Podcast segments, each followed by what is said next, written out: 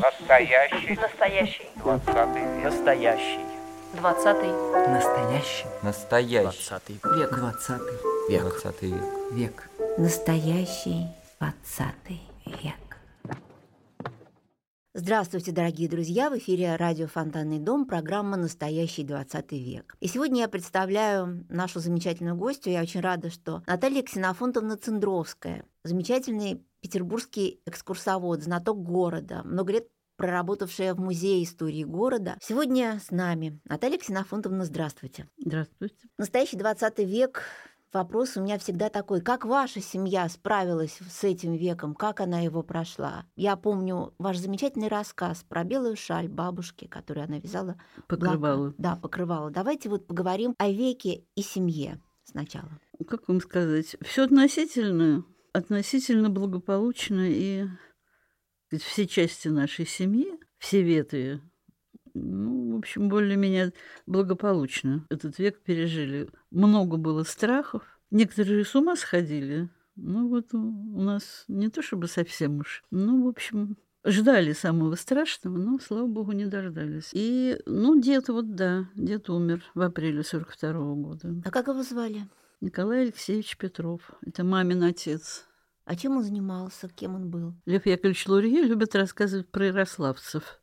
Мгм. Вот он такой был ярославец. Он был из Угличского уезда. а, И, как и все, ну, не все, но, в общем, сказать, почти все мальчики тамошние, ярославские, э, ну, повторюсь, мальчиком был отправлен сюда. Ну, такая была обычная стезя. Здесь уже были старшие братья. Их было трое, кажется. Ну, может быть, я не всех знаю. Один из них стал довольно богатым купцом потом. Ну, даже и на фотографии видно, в общем, такой толстопузый купчина. В отличие от других братьев, сидит рядом с отцом на фотографии. А два, которые попроще... в Они том числе- подальше. в том числе дед, да, мой ну, родной, он, значит, вот они стоят. Ну, ни, ни до чего особенного не дослужился, ну, дослужился до приказчика. Дед, в смысле. Мой дед, да, Мгм. В Андреевском рынке. И такие какие-то разные были работы. Потом, в советское уже время, э, война, когда началась, он, не знаю, почему он так далеко от дома работал, они жили на Крестовском, а работал он на хлебозаводе, что удача, конечно, была огромная на фоне всего, что случилось, где-то за Нарскими воротами. Я же не представляю, как он туда добирался уже вот Там же был гигантский хлебозавод, да. ну вот да. Поэтому, сказать, вот он был хотя бы, ну, относительно сыт. Но, тем не менее, Началось, видимо, с воспаления легких. Врачей никаких не было. Тем более вот Крестовский остров, это вообще так вот все деревня практически. Так они и не добились. У них там был на весь остров один э, врач Утевский, тоже умер в блокаду. И всех лечил. Не знаю, где он был. Может быть, умер раньше других. Я не помню даты его смерти. Он был похоронен рядом с родителями, э, рядом с, ну, в общем, с нашими могилами, рядом на Серафимовском кладбище. Но последние годы я не нахожу его могилу. может Она- быть, уже она исчезла. Она была брошена. Все, конечно, исчезает, что явно не ухаживают. А там все родственники уехали. Ну, в общем, короче говоря, дошло до гнойного плеврита. У деда. Потом уже бабушка его отвезла в госпиталь. Но, в общем, уже поздно было. И как потом семья выживала? все таки когда кто-то из родственников работает на хлебозаводе, есть какая-то надежда вот продержаться? Нет, ну бабушка-то к этому не имела никакого отношения, и дед ничего не мог принести. Нет, ну, по крайней мере, что он Но сам, сам был он был и более-менее, более-менее да, ходил да, да. Ну вот он ногах. слег где-то перед Новым годом, заболел.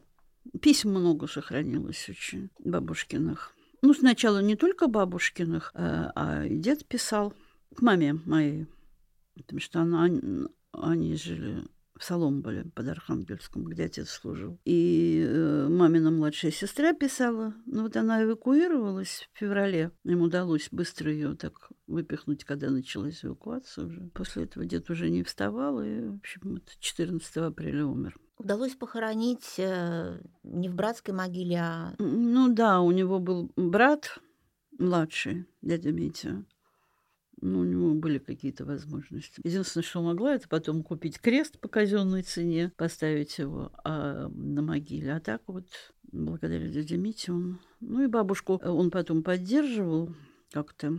Но бабушка сама пахала вообще ужасно. всю, всю войну, потому что она работала вот с тех пор, как открылся ЦПКО, на Елагином острове. Она туда пошла работать. Ну, даже еще до открытия, ну, вот э, готовила много чего. И она была сначала, ну, такой, в общем, наверное, это называлось чернорабочая. Да потом стала садовником, и вот в этом качестве, значит, они засаживали, засевали, вернее сказать, э, овощами значительную часть острова. И свой у нее был большой огород.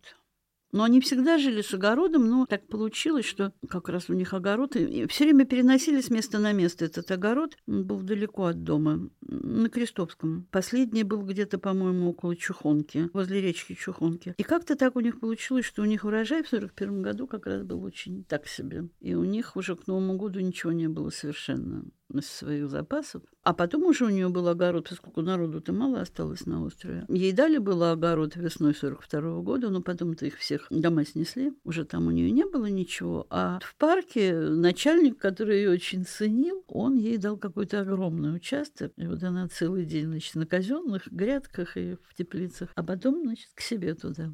Ну вот она даже дочерям помогала. Что-то все время им отправляла. То есть э, через блокадное кольцо ей удавалось что-то отправить. Через, через блокадное кольцо. Почта работала да. прекрасно, угу. между прочим. Бабушка писала очень часто. Это единственное, что так ее как-то держало.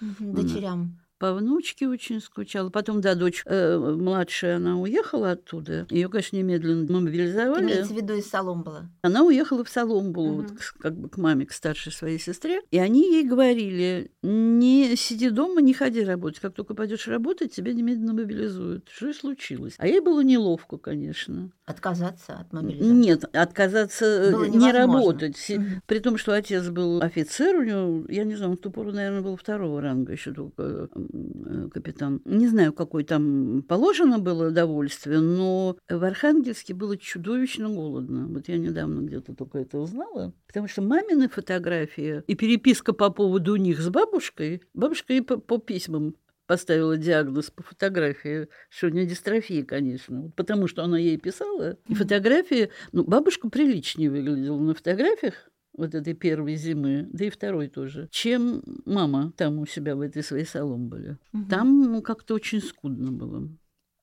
Ну, не, еще не было никаких конвоев. Конвои-то позже начались. Их там уже и не было, когда эти конвои начались. Угу. А вот эта история этого покрывала, можно про нее? Вы когда приходили к нам в музей несколько лет назад, у нас был вечер, посвященный блокаде, да вы я... принесли вот это вот потрясающее, огромное белое покрывало. Вот можно про него поподробнее? Кажется, это какая-то важная такая история. Хоть На очень... той неделе понесу, э, отдам в музей. Договорилась с хранителем тамошним. В какой? Музей города города. Ну, а кто еще собирает? Потому что музей блокады это какое-то такое нечто эфемерное довольно, не знаю. Ну, в основном это собрание в крепости. Там тоже драматическая история, конечно, с этими вещами музейными, потому что все было раскидано по разным музеям. Вы имеете в виду, когда музей, когда закрывали, закрывали, да, когда закрывали музей блокады и музей города, основная часть вещей ушла. И очень долго они там вот так лежали не поставленные на учет, как-то ждали э, разрешения этой ситуации. В общем, дождались до 90-х годов. В 90-х годах все, кто в фондах работал, все должны были забросить свою работу и оформлять вот эти вот вещи и документы. Я помню, что мне, э, да, можно было ну, в общем, короче говоря, э, оформляла, ставила на учет большое количество документов удивительных. Например, из бумаг, я уж сейчас не помню, что это конкретно были за бумаги, кто кому какой приказ, указ, но там речь шла о том, что в ополчение, когда людей набирали, им говорили, что вот мы отобьем сейчас тут вот у себя ну, как крестьянское восстание, угу. да. И вы вернетесь. И все, да. И вы. Вот. Конечно, многие шли без этого, что тут говорить, это все понятно, но вот как-то меня очень это задело. Но с другой стороны, э, а что мы сейчас знаем о том, что будет у нас завтра? Да. Так все-таки, если вернуться к этому покрывалу, да. расскажите эту историю. Вы знаете, э, как-то дело в том, что известно, что старики, они ничего не любили рассказывать. А особенно которые вот, ну, в общем, чем больше э, груз, тем, тем, меньше тем менее разговорчивые люди, mm-hmm. да. И бабушка практически ничего не рассказывала, кроме одной истории блокадной. И про эту она ничего не говорила. Покрывалом этим она пользовалась, она у нее всегда на кровати лежала. А рассказала мне э, вот, э, тетка моя, младшая сестра мамина, что э, оно было связано, оказывается, вот в эту первую зиму. А у бабушки такая вообще была э, необыкновенная с детских лет страсть к вязанию. И у них была такая семейная история, что когда у них изба загорелась, она рвалась в огонь, я не знаю, сколько ей лет, 9 было, например, что-то такое в этом роде. Небольшая совсем была. Что у нее там вязание. Ее еле удержали. И она э, вязала она фантастически хорошо. Мама моя не унаследовала этого. Ну, не знаю, семья, дети не до того было, видимо. А младшая сестра э, унаследовала этот дар необыкновенный как машина. А, вот. Но бабушки еще очень затейливые были. Но вязала она э, вот таких кружевных вещей, но это такое грубое кружево, вязаное крючком а, из такого нитки такие толстые, краше их называли, такие они были жесткие.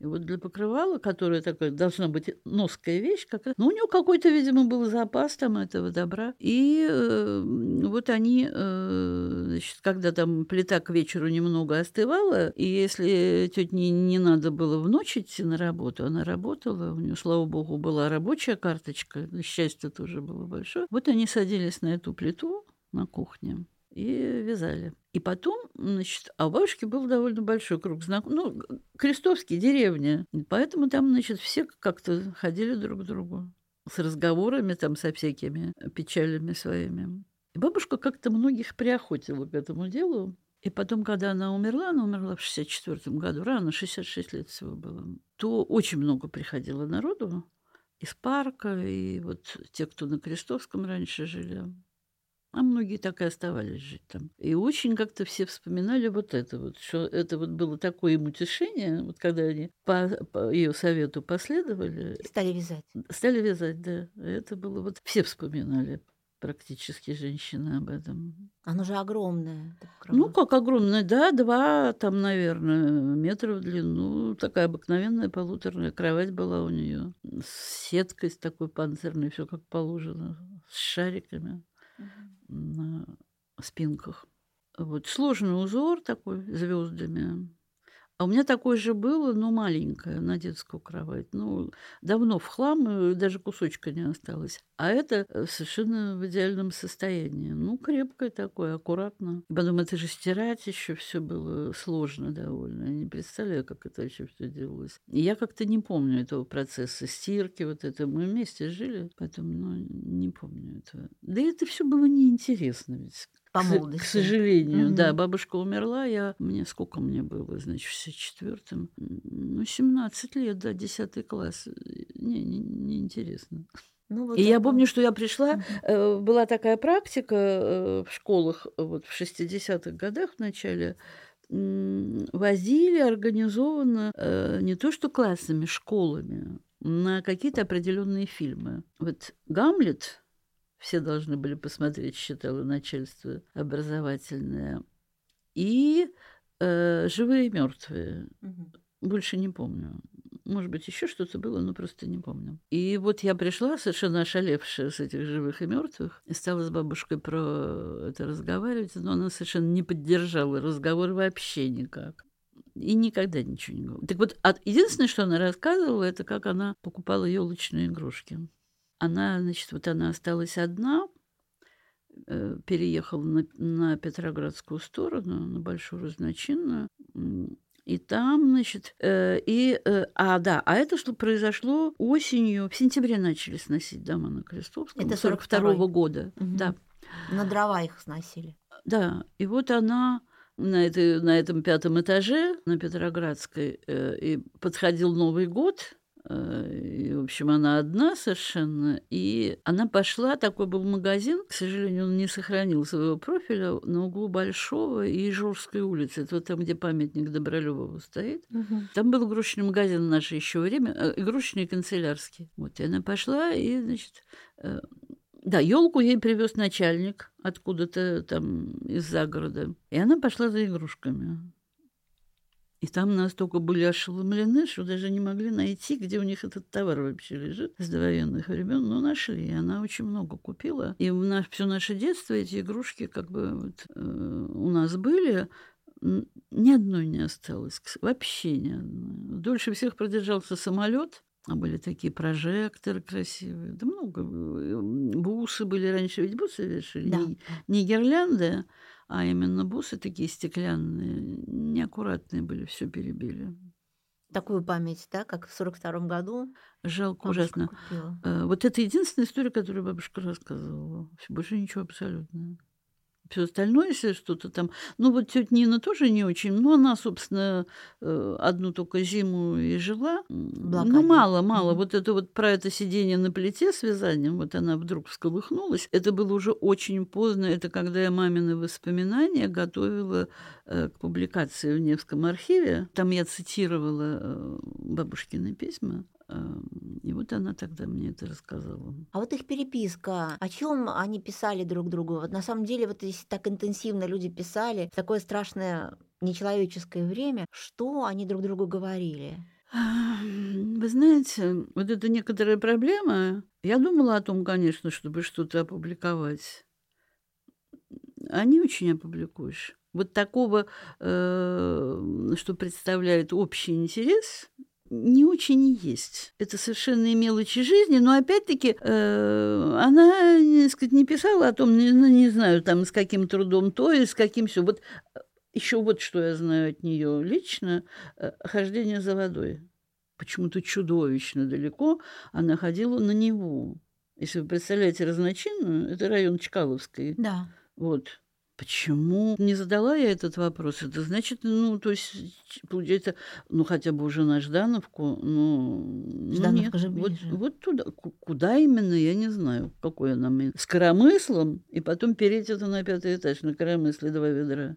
Ну, не полные, наверное, не знаю, вот это ужас на самом деле. Пострашнее всего. Конечно, никаких бомбоубежищ, ничего такого никуда она не ходила. Э, когда потолок треснул, так трещины и осталось, заделать не удалось. То есть при ремонтах заделывали, а потом она очень, очень быстро расходилась сразу. Вот она так присела, когда это треснуло все и все. Это был бомбовый удар. Этим да? ограни... огранич... Нет, ну бомба не в дом. Угу. Это ну, на Чкаловском. Там был чудовищной силы взрыв. Угу. Вот, и э, вот, не он, наверное, Э, не он один треснул, но вот он треснул прилично.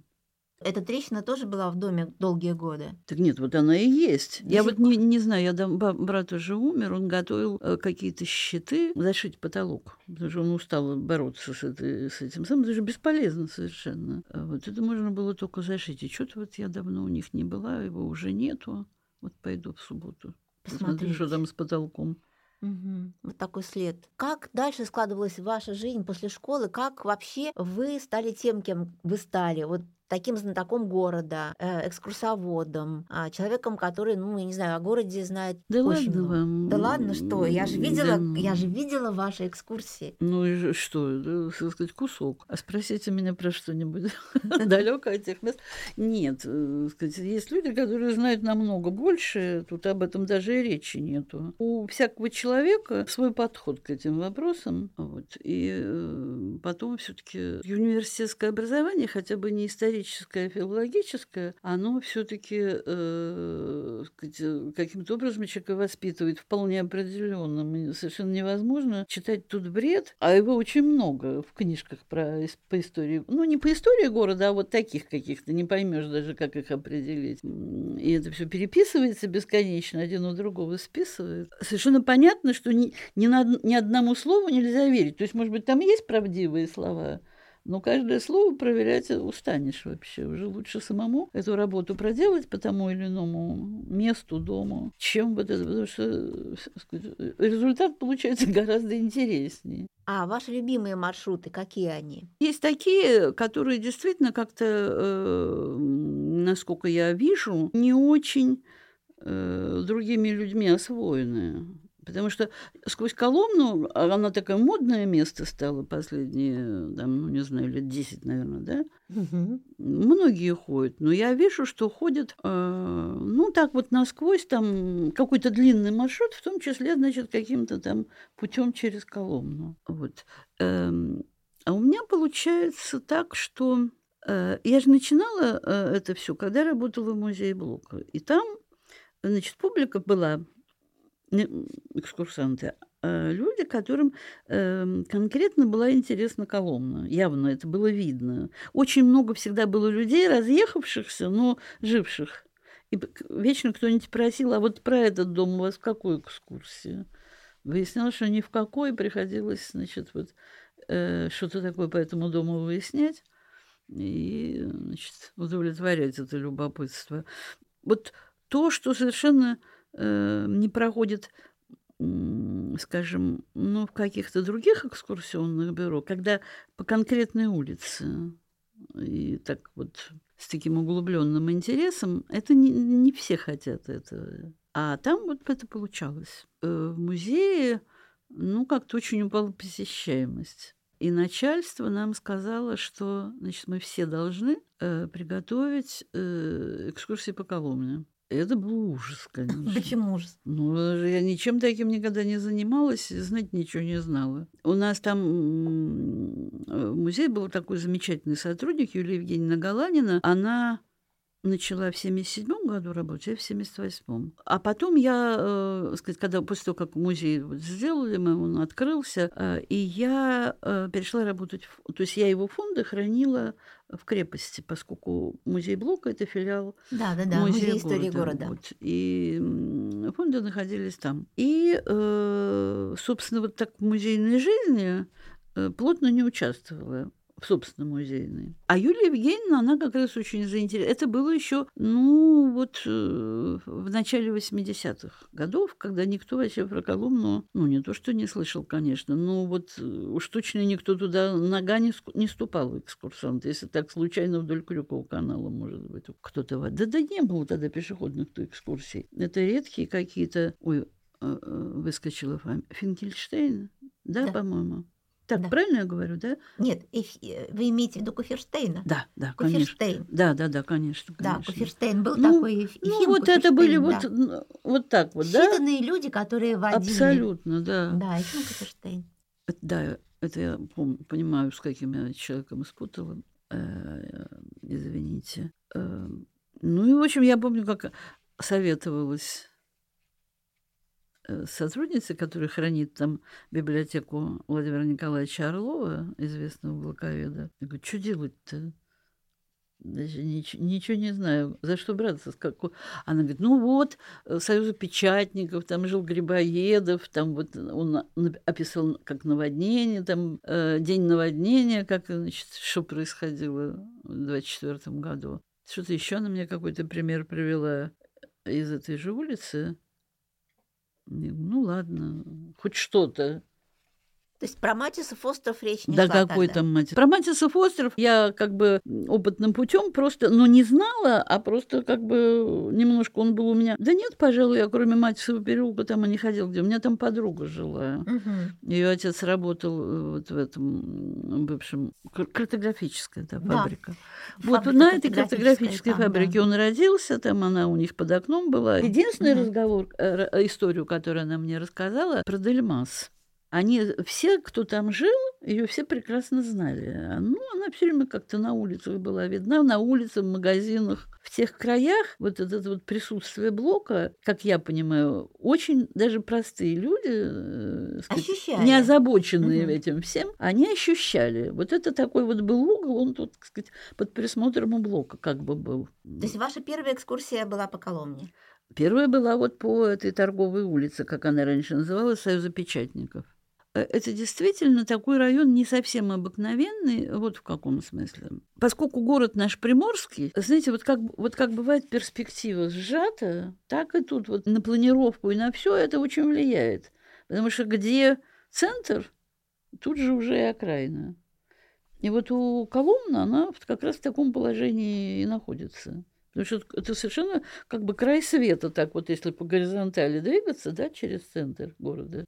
А вплоть до ну, весь XVIII век, первая половина XIX, там за Фонтенкой не очень много чего было, прямо скажем, деревня, в общем-то. Э, так что и тут с этой стороны это был тоже край света. Это одна сторона. А другая сторона, в 80-х годах XVIII века построили и открыли Большой каменный театр, это был центр вообще вот театральной, э, как бы закулисной театральной жизни. Тут был дом, который театральная дирекция снимала для актеров. А потом им перестали снимать, э, э, перестали снимать дом, это для житья артистов. То есть у них была э, служебная площадь. Потом это перестали делать. И, в общем, сказать, в течение XIX века они расселялись уже сами. Если мы возьмем, например, балерин, самых знаменитых, вот самых знаменитых, абсолютно первую там вот, э, первый ряд, Кшесинская, Павлова, Корсавина, ну, дальше даже и ходить не будем, вот эти три. Они все там жили. Это только когда, скажем, Кшесинская ощутила себя уже отчасти Романовой, вот тут она, значит, решила, что ей надо там жить, с видом на нее, поближе к Неве, поближе к дворцам. И построила себе дворец, какой не у всех Романовых был. А так она вот тут вот скромненьким, в скромненьком таком особнячке. И все так. И Анна Павлова, которая жила в доме на углу английского и э, офицерской, то есть э, декабристов по нынешнему, когда дом стали э, перестраивать, и вот устраивать из него этот дом-сказку знаменитый, она съехала только на время стройки. А потом вернулась. И вернулась в него, вот уже в, это, в, но, в новое здание. Это очень редко кто из балетных, особенно, может быть, потому что очень утомительный труд у них был. И мотаться, так сказать, два раза в день откуда-нибудь там, ну, условно говоря, с Невского проспекта, это было, в общем, нелепо. Да и все остальные тоже актеры в значительной степени. Это потом уже появилось побольше театров, в том числе и э, императорских, и вот Александринский, и, и Малый, вот, Михайловский. Тем не менее, какая-то вот привычка была. И это было не то, что э, там, сказать, э, нечто богемное, но немножко не без этого. Вот это вот сочетание близости к, к театру, такая практическая такая связь, да, и цены, видимо. Это, конечно, по самой своей э, географии э, место такое, э, каких в городе больше нету. Вот это вот обилие рек, мостов там всяких,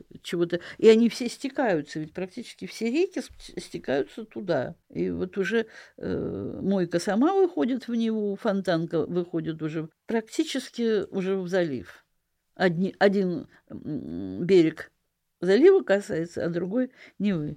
Да, Коломна удивительное, конечно, место. Как потом развивалось? Вот э, вы придумывали все новые и новые маршруты. Ну так надо же было, а не, не водить же одну, кто же, сколько же будет. У нас не такая большая была аудитория. Вот. Ну, а потом уже стало интересно. Мне было интереснее, конечно, там конец XVIII века, первый половина XIX.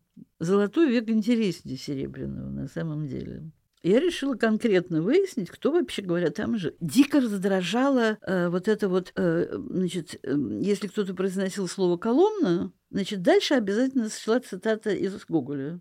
А, да. Тишина и отставка, Тишина вот отставка. это вот Угу. Понимаете, шаг в сторону-то э, никому не надо делать, неохота, не интересно, а вот охотно что-то такое э, повторять за всеми. Люди же любят за другими повторять гораздо больше, чем подумать и что-то свое сказать. Это, тут от этого никуда не денешься. Да, Гоголь так ее охарактеризовал, что да, сейчас все ну, цитируют. То, что это художественный текст, что это такая определенный, э, сказать, почерк гоголевский, это все по боку, на это наплевать, а главное вот вставить это вот самим не скучно ли, угу. сами посудите. И вы как бы в пику этому.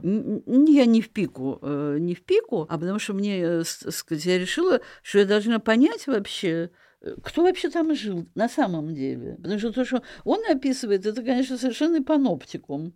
Вот он перечисляет, кто там живет, ужас. Это было совершенно очевидно, что это карикатура. Пусть эта карикатура имела э, какие-то основания для своего создания, да, но реальность хотелось понять. Это, э, так сказать, довольно просто было сделать. Это надо было, значит, прочесать адресные книги первой половины XIX века. Их немного на самом деле. Первая вышла в 809 году, потом был 822, 24, 36, 37 год. И вот уже этих книг и прослеживание, скажем, вот, вот человек жил в 809 году, тут вот он жил тут в 824, а где он жил в 37? А в 37 году очень многие, ну, такие вот условно, условный такой высший слой дворянство такое вот, не какое-то там бедное, несчастное, которого тоже было немало, а такие вот более-менее состоятельные люди, уже не говоря про людей э, светских или близких к тому, они почему-то все двинулись в литейную часть. Адресная книга 1937 года нам это показывает. А адресные книги 800, 809 год – это книжка, которую можно вот э, на диван лечь и читать с удовольствием. Э, вот эти персонажи коломенские, их, ну, понимаете, вот 809 год – это то время, это в смысле языка, это почти 18 еще век. Угу. И многие тогдашние привычки, они тут вот просто во всей красе. Как улицы называли, как называли каналы, совершенно не так, как их потом стали называть. Свои были на все приемы. Там невероятное обилие э, всегда писали профессию у mm-hmm. человека. Ну, то есть, ну, то есть, э, если это чиновник, там мог быть только чин написан, без места службы, конечно. А если это не чиновник, а мастеровой или кто-то такой вот, то он всегда по профессии. И это просто совершенно абсолютно такая вот э, годящий материал, который совершенно годится для, ну, такого вот анализа состояния, для понимания того, в общем, э, сказать, какие слои э, населения и люди каких профессий там жили. Потому что это часть, которая вот когда она создавалась, в самом конце 30-х э, годов планировалась XVIII века, на планах даже города писали для значит, вот, эм, лиц морского ведомства. То есть это все были адмиралти... новые адмиралтейские места, вот от Вознесенского проспекта и до как бы э, самого устья Невы, до взморья, вот этот вот весь кусок между Мойкой и Фонтанкой. А сколько у вас сейчас вот этих коломенских маршрутов? Ну, я отдельно не считала, так, не знаю, вообще больше 20. Не знаю точно сколько, потому что иногда берешь какие-то куски старого и как-то иначе их строишь. Или там, например, делаешь вот я к Лермонтовскому юбилею решила сделать экскурсию. Ну, как-то вот не пошла она. Один раз провела и сделала совершенно потом из этого другую. В том числе и Лермонтовскую. Такое тоже бывает, но не очень часто. Ну, потом потихоньку стала расширять там за границей Коломны тоже, понимаешь, и, и, и петербургская сторона, и а вот Васильевский остров у меня не получился, так я его ни разу не провела, хотя много делала. А вот как вы можете сказать, как меняются те люди, которые к вам приходят? Вы же уже давно вводите экскурсии. Что сейчас в людях вы видите? Их интерес к городу, а, их... Ну, без интереса кто пойдет? Нет, я имею в виду, что как они вот вообще воспринимают? Как вопросы задают? Вопросы не очень задают, между прочим. Может быть, я очень утомляю их, им ага. уже не до вопросов, лишь бы ноги унести потом. Не знаю, нет, я бы не сказала, что как-то... Ну, бывают вопросы, они бывают совершенно частные по, по, по э, какому-то вот э, частному своему собственному интересу. Одна дама спросила у меня, это еще когда я от музея водила, спросила, а вот дом 31 по английскому проспекту, он у вас, значит, в какой экскурсии? Я говорю, ни в какой. И пообещала, значит, что-нибудь придумать. И занялась этим домом 31, сокровище, а не дом замечательная совершенно. И по владельцам интересным, и по несостоявшимся владельцам, родившимся уже в эмиграции, и по устройству своему, и даже по виду фасада. Но, к сожалению, как-то у меня не очень с фотографированием. И я не, не сфотографировала его как следует, а там были совершенно поразительные на фасаде детали, которые при ближайшем ремонте э, все уничтожили. Вот такая драматургия жизни. Абсолютно. Вы придумываете маршруты. Что, а, вот я просто, мы сейчас уже более-менее ну, подходим к завершению нашего разговора. Мне важно понять, как вот эти десятки ваших всяких разных вот путей по городу, как они возникают. Надо, чтобы какой-то сюжет был в доме. Вот на торговой улице есть один дом, ну два, у которых как бы э, сюжет только на фасаде. Вот про фасад поговорить. а э, сказать, ничего такого вот найти э, человеческого э, не удалось. А так везде что-то есть. Причем это, это могут быть люди очень известные, а могут быть совершенно ни, никому неизвестные, но с каким-то там сюжетом, иногда прямо фантастическим. Очень же много. Сейчас легче все это стало искать, понимаете? Я вот сейчас задумаешься другой раз, а как бы вот этот вот сюжет распутывать бы 20 лет назад. Когда не было интернета? А никак. Ну вот есть ряд фантастических историй, которые как бы сложились исключительно благодаря интернету. Никогда бы в жизни не найти тех концов, которые находятся с его помощью. А можно, завершая нашу встречу, одну маленькую историю? В музее города есть картина, ее купили в 73 году. У нее какое-то сложное было название, чисто описательное, потому что как бы вот она висела. Да, причем что, что важно для истории, ее купили в магазине э, антикварном. антикварном. Угу. У нее не было абсолютно никакой легенды. То есть атрибуции не было ничего. Там была подпись Н обух, да, с твердым знаком обух. Да, и больше не было ничего написано. И ни на обороте, нигде, вообще ничего. А нарисовано было э, половина вот этой площади и половина церкви, которая стояла посередине. А это площадь, которая упирается вот эта торговая улица, и она завершает. Причем вот этот э, весь э, планировка всей, ну, собственно, вот то, что потом стали называть колонны, планировка вся была создана Еропкиным. Очень высококачественная работа.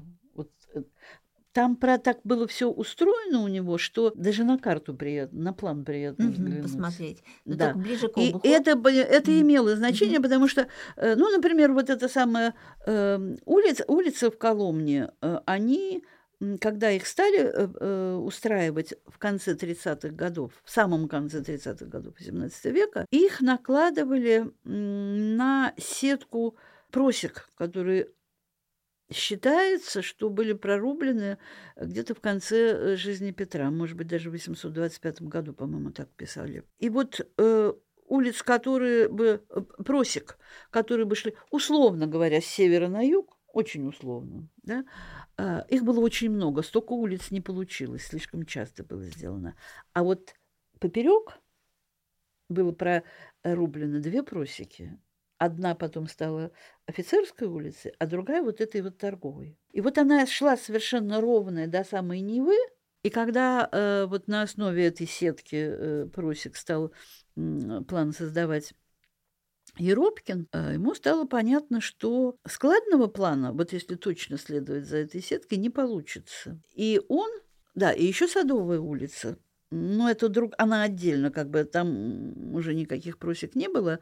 Там прокладывалась улица вот в, ту, в тот конец уже, ну, просто по, по целине, так сказать. Вспомните пересечение э, Вознесенского и Садовой. Да, Она да. изгибается, да? Да. Точно так же изгибается торговая, но только в самом конце, э, вот на английском проспекте. Это было сделано потому, что для просеки-то все равно было куда идти, лишь бы только как-то осушалось это все. Когда уже речь зашла о том, что там нужно будет улицы прокладывать и дома на них ставить, оказалось, что вот самый э, конец этой просеки, он находится на таком почти, ну это не перешеек, конечно, но очень узкое пространство между Пряжкой и э, Екатерининским каналом. Тогда это называлось глухая речка. И просека шла так, что она вот этот вот кусок последний, э, вот между упряжкой и каналом, э, э, глухой речкой, она э, было бы, вот если бы э, улицу прокладывать в точности по э, этой просеке, какое-то было бы совершенно невразумительное пространство. Кривое, косое, в общем,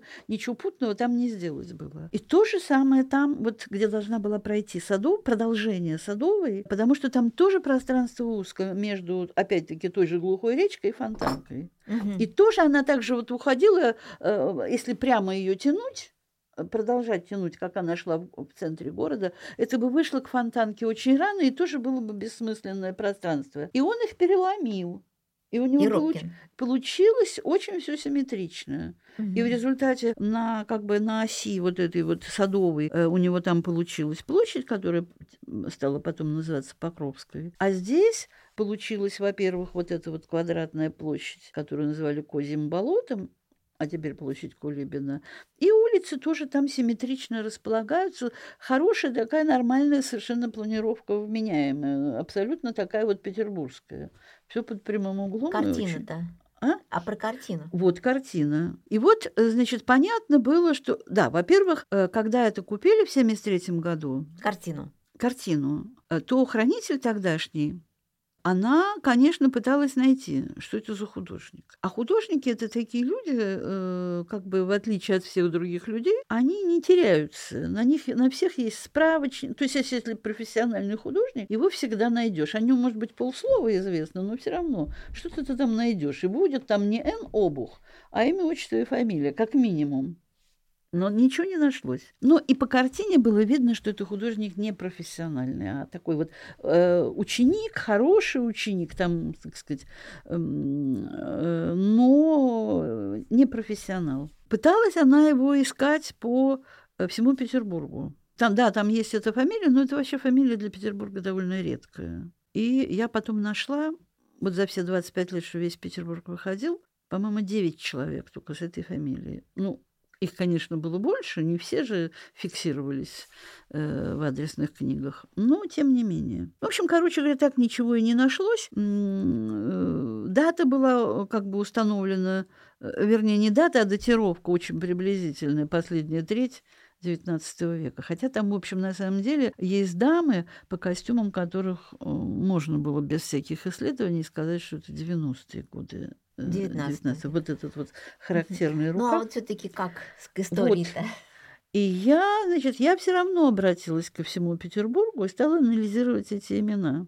Картина такова, она есть в интернете, если потом захотите понять эту историю, легко ее найти. Картина такова, что она э, и такое место изображено, что она исключает, ну как вот я считала, возможность того, что это написал какой-то посторонний этому месту человек.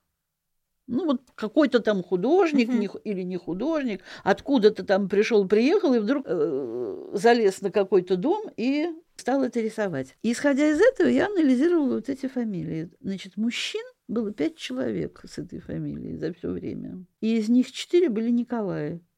Но все, кроме одного, то есть трое, жили, э, бог знает где. Один был жандарским офицером, стал генералом. Э, в общем, короче говоря, по всему получалось, что это, э, скорее всего, Николай Клементьевич Обух, который ничего о себе не писал, только то, что он дворянин. И я, вот если набрать «Н Обух», ничего не получишь в интернете. То есть теперь уже найдешь после того, как нашелся этот автор. А тогда это ничего не давало. А когда я ввела Николай Клементьевич Обух, я немедленно попала в родословную одной петербургской семьи по фамилии Цветковы, где этот Николай Клементьевич был, я нашла его родственников в Москве, э, и они подтвердили, что да, это их э, человек. Э, ну, а путем анализа изображения, какие там были вывески на магазинах, там повезло, потому что там ключевой магазин очень недолго существовал. И, в общем, э, а потом еще э, по всем домам, которые изображены, просмотреть надо было проектные чертежи. И вот тогда год э, выяснился совершенно определенно, 1897 год. И Николай Клементьевич Обух. То есть вот так Теперь а. она вот так и существует. Картина атрибутирована. С такой фамилией, да, и под этой очень конкретной датой. А на фондах? А на фондах, ну, сейчас она уже как бы в разных местах опубликована, она даже на тот самый попала на City Walls. Я почему ею занялась? У нас была выставка «Блоковский Петербург», что-то такое, по ну, и в том числе, естественно, Коломна, она там висела. И вот она так, с, такой, с таким вот, э, без, так сказать, бэкграунда, и, конечно, как-то это... А понятно было, что это сделать, ну, по крайней мере, датировать можно было ее даже без этого. Но тут мне повезло, потому что эти люди, вот там один выставил эм, как бы родственник, э, скульптор. Вот он вывесил все, что он как бы знал про свой род. И, э, Цветков. А? Это род Цветковых, да, да вот этих Да, да, да. У него мать была урожденная Цветкова. И родилась она, скорее всего, по крайней мере, семья ее, э, ее отца жила, насколько можно понять, вот она, этот дом, двор, он виден на э, картине. Может быть, он место выбирал. Вот такая вот интересная история. Наталья Ксенофонтовна, спасибо. И я надеюсь, что мы с вами увидимся еще этим летом в будущем и поговорим еще о Петербурге, об экскурсиях и о новых маршрутах. Спасибо вам большое.